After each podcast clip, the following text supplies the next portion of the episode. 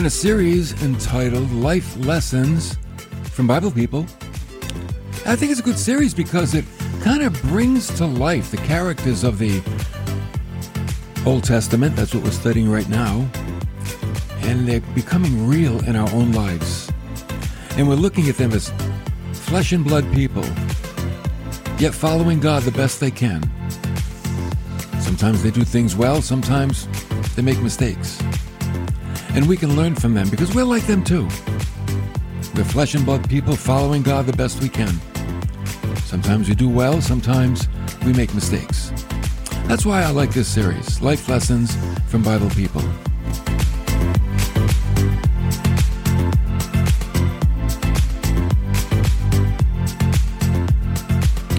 We begin the series looking at the only man in the world, Adam at that time. the only man in the world. We're in our third installment where we're going to look at the only righteous man in the world, Noah, and of course, separated by Cain and Abel, that famous sibling rivalry. Now, Adam lived in a world with no people. Noah lived in a world with wicked people and I'm sure both experienced a degree of loneliness. And perhaps at times you share similar feelings. Maybe at work or even among some of your friends, you feel alone in that world. You know, when it comes to spiritual things, they're not where you are. And you're not where they are. And there's that sense of kind of like being on the outside. You know, it, it happens all the time. It does. Sometimes because of that, our friends even change because of that. So we're going to see how this works today. You want to know and you want to walk with God.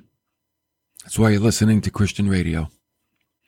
But yet there are other people that are very content to live a life void of anything to do with God. Some of my best friends are like that.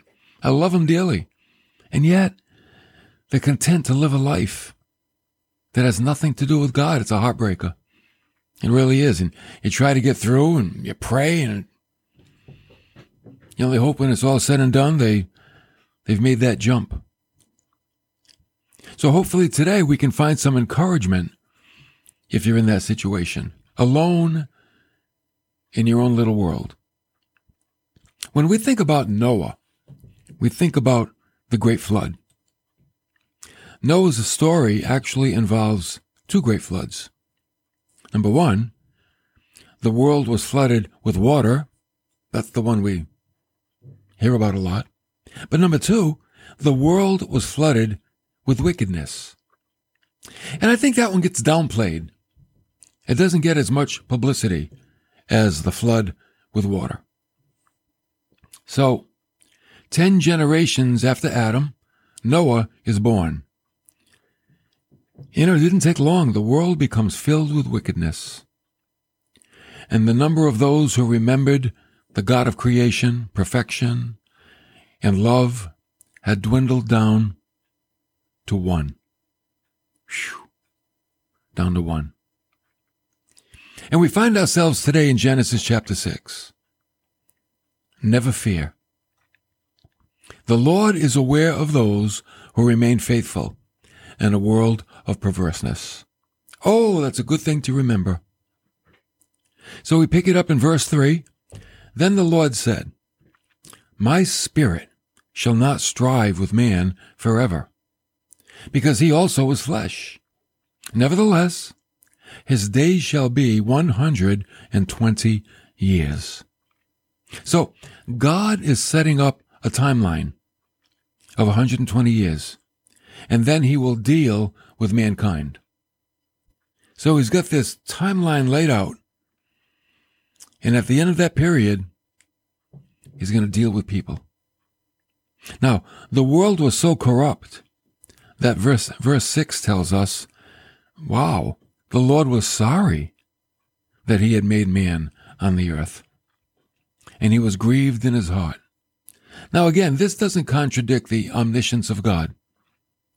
This phrase helps us to understand how God felt about the earth's condition.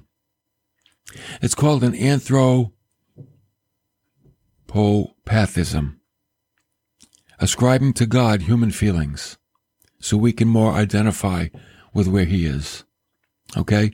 So it's a human understanding of God's emotions. God was very grieved at what mankind had done. And the Lord said, I will blot out man whom I have created from the face of the land, from man to animals, to creeping things, and to the birds of the sky, for I am sorry that I have made them. And again, it's Moses, he's writing Genesis through the inspiration of the Holy Spirit. And God wants us to see, or even feel maybe, how he felt when he looked down upon the earth. So apparently, the whole creation had some kind of infection. And I believe it had to be more than the sin of mankind for God to have to wipe out all life on the earth. There's something else going on here.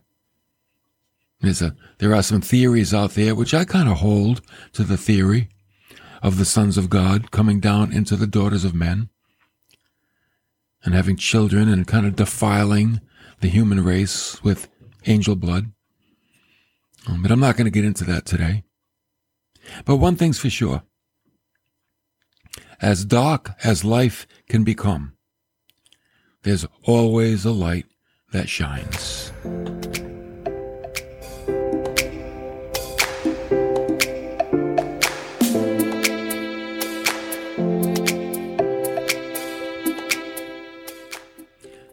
And what was that light? Oh, here it comes in verse 8.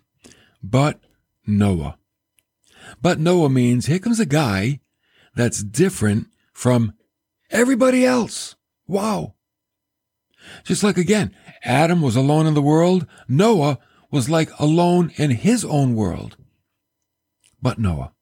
Oh, he found favor in the eyes of the Lord. So I want you to know something. Always look for the shining light in your dark situation because it's there. Noah was God's shining light in the corrupt world. But there's a shining light in your situation. And maybe you're it.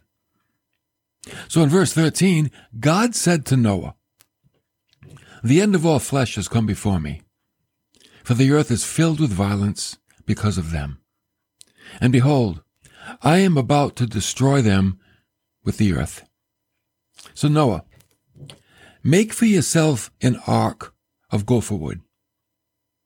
And you shall make the ark with rooms, and shall cover it inside and out with pitch. And then God gave Noah instructions on how to build the ark, and it would be a floating vessel to preserve his family alive. See, the ark wasn't for people. The ark was for eight people. That's it. It was for Noah and his family, and it wasn't for anybody else. Think about it. No one else could be saved from the flood. No one. Only Noah and his family. That's why I believe humanity was tainted. It had to be destroyed. So God then tells Noah that he's going to bring a flood of water on the earth to wipe out the flood of wickedness. And then it happened, Genesis chapter 7, verse 11, in the sixth hundredth year of Noah's life. I'm like, what? Noah is 600 years old, man. Wow. How way you go. 600 years old. Why did Noah live so long? You're going to find out why pretty soon. So, he's 600 years old, and notice how precise God is. In the 600th year of Noah's life, in the second month, on the 17th day of the month, on the same day, all the fountains of the great deep burst open, and the floodgates of the sky were opened. So what do we have? We have water coming down from above and we have water coming up from beneath. And then the rain fell upon the earth for 40 days and 40 nights, and it covered the mountains. Hmm. You know, you know what I think? Maybe you'll agree with me as we go on here. I don't think the mountains then were like mountains today. I think they were more like hills. I'll show you why. After 150 days, for seven months, the water began to recede. Now, they also tell us that the, the water rose 15 cubits. Now, 15, a cubit could be 18 inches, 24 inches. People vary.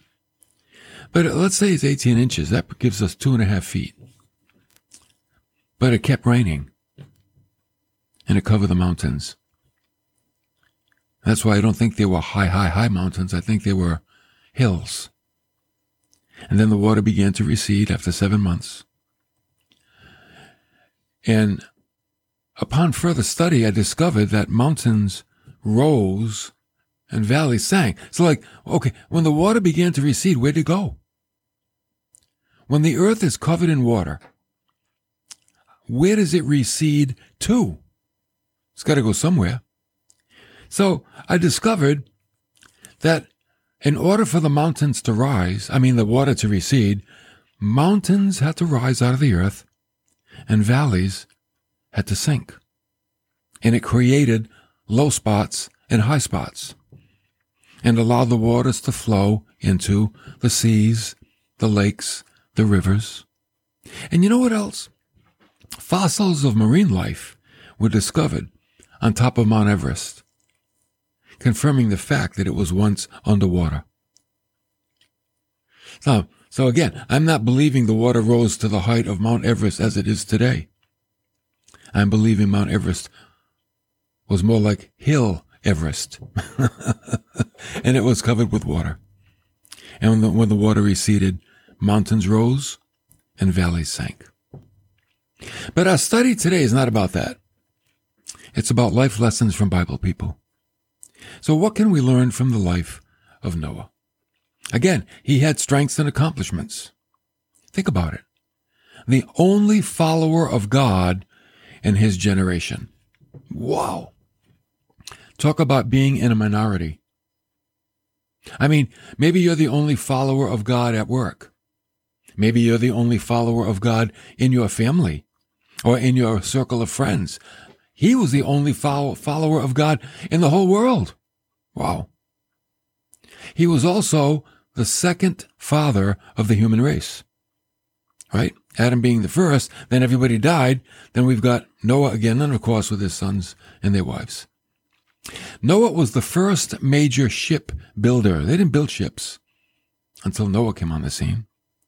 And what really stands out about Noah, he was obedient to a long-term commitment. Think about it.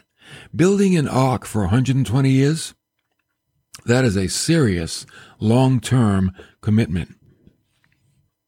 And I'm sure it brought many distractions, especially from the naysayers, right? They were not God followers. They never saw rain. The ship, the ark, it looked like something they never saw before. What, what are you doing, Noah? And you know what else the Bible tells us, and this is very important? Noah was a preacher of righteousness. So I believe he was preaching while he was building the ark. Now I want you to tuck that thought away for a minute. Noah was a preacher of righteousness. He's preaching while he's building. See, your job can be your pulpit. Now, some people say Noah weakened after he came out of the ark. Remember, he planted a vineyard. And when the grapes grew, he made some wine and he got drunk. And people ascribe that label to him saying, even godly people can sin. Now I agree, of course. Even godly people can sin. But there are those that use Noah as a drunk that God used for his glory. I'm like, shame. Shame. Never categorize Noah as a drunk. And I'm going to tell you why. He found favor in the eyes of God, of everybody in the world. He was a preacher of righteousness. He was the only faithful man in a violent world. And he stood alone in obedience for 120 years. He obeyed God in every way. So why the drunkenness? Was he like, oh man, I, I can't believe what I just came through. I got to go tie one on. Is that it? No, this is why Noah found himself drunk.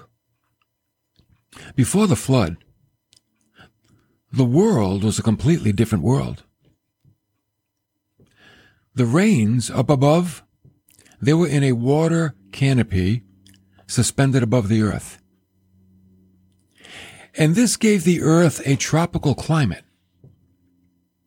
And up until this time, people lived a long time.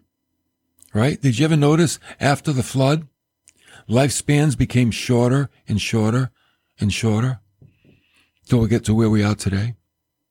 But up until the flood, Adam lived over 900 years. Eve lived over 900 years. Noah lived over 600 years and on. We don't know how long. But the flood created an environment for long life, for things to grow. It was like a greenhouse effect. And by the way, grapes didn't ferment. Making wine was nothing new. People made wine before the flood, but the grapes didn't ferment. When Noah came out of the ark, he stepped into a different world in every way. There were no people. There were new mountains and valleys that were never there before. Oh, the water, the water canopy up above was gone. Remember when the flood came? The canopy burst and the water came rushing down. And then other waters came up out of the earth, crashing the planet. Subterranean waters. It reshaped the planet. Noah stepped into a brand new environment.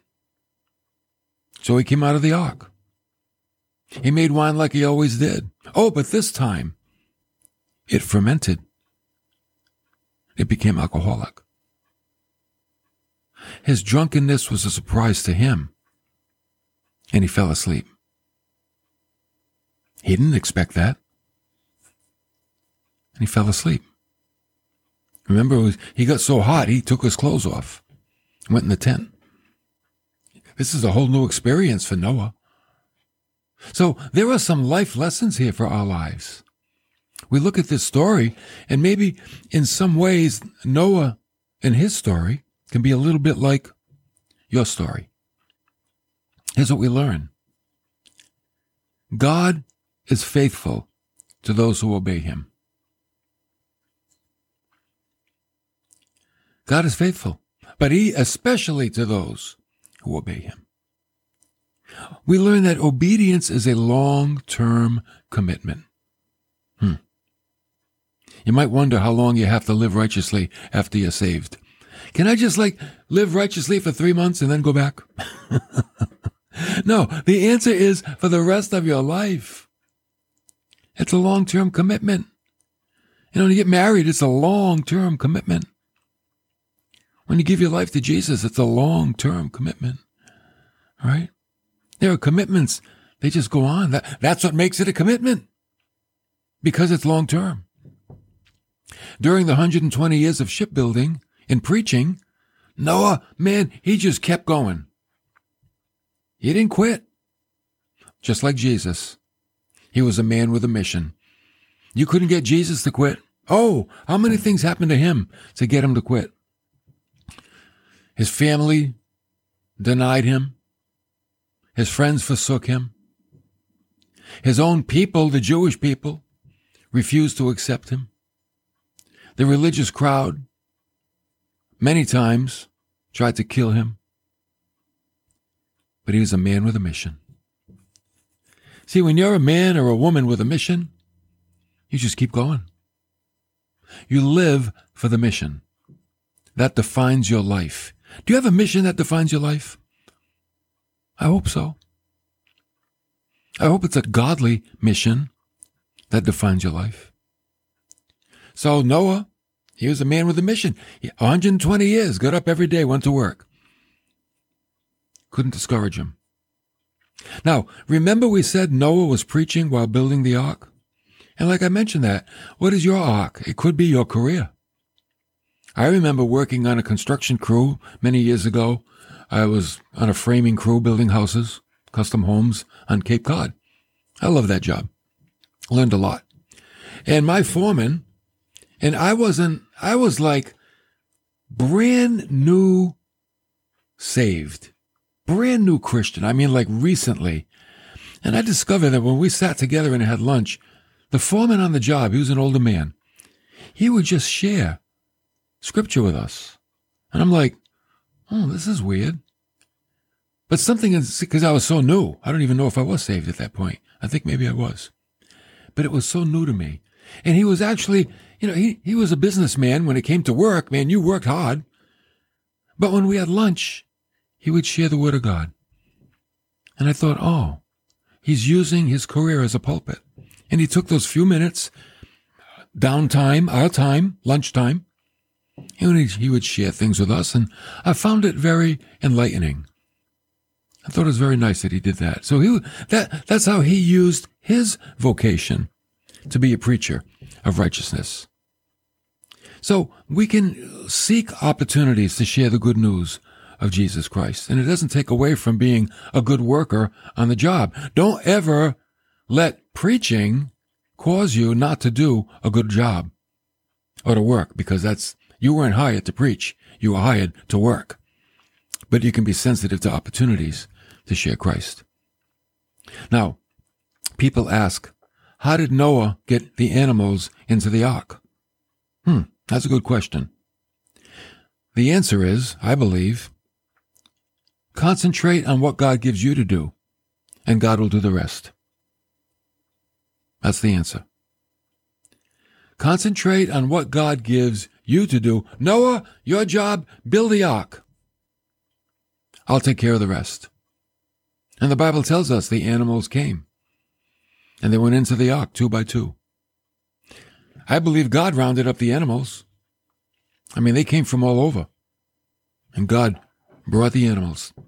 So concentrate on what God gives you to do and God will do the rest. Don't worry about God doing his part. Just focus on doing yours. If God's, if there's something you want done and God says, I want you to pray about it, then pray about it. And let God do the rest. And if God tells you to do something, then go do it, but let God do the rest. Okay? So perhaps the life verse of Noah is found in Genesis 6:22. Thus Noah did according to all that God commanded him. So he did. Whew. I like that. Noah did according to all that God commanded him. And so he did. How good would it be to have that said about us? Thus, put your name there. Joe did. Mary did. Sarah did. Mike did. Dave did.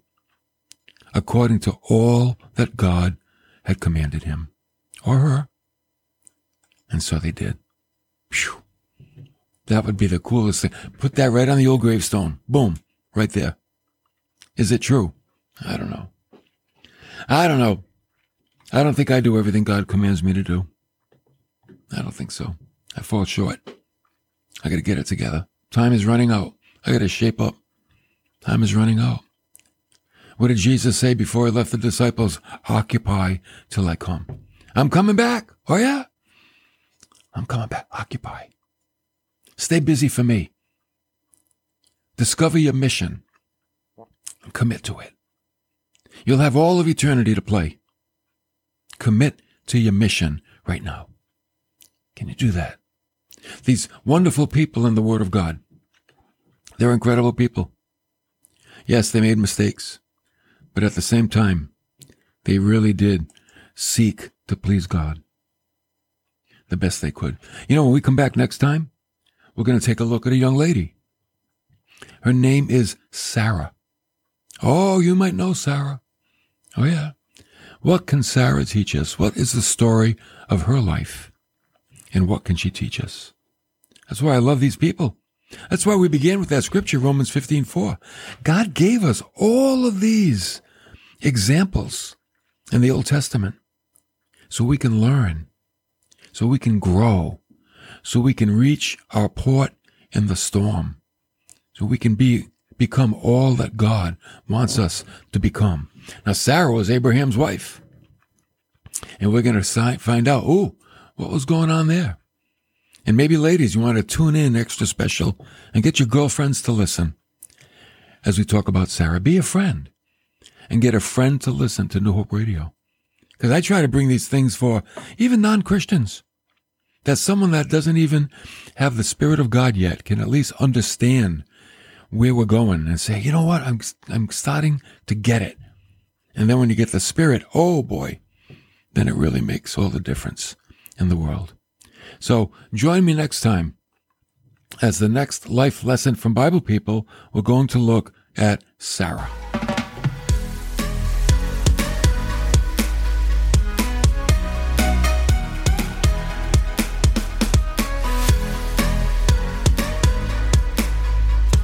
Have you joined the Hope Club yet? Oh, the devotionals are so good. They really are. You know how I know? Because I listen to them and I like them. Go to newhopecc.tv. Click giving, then click e-giving. Choose the radio fund, fill out the info. Cough up three bucks a week. And you do that, a cup of coffee. That'll help keep New Hope Radio on the air. And you'll get an email box. You'll get an email in your box. And Tuesday, you'll get a Tuesday challenge. I challenge you to live in the subject matter of the week from that devotional. Oh, it's a great way to grow. So do that, and I'll see you next time for more of New Hope Radio.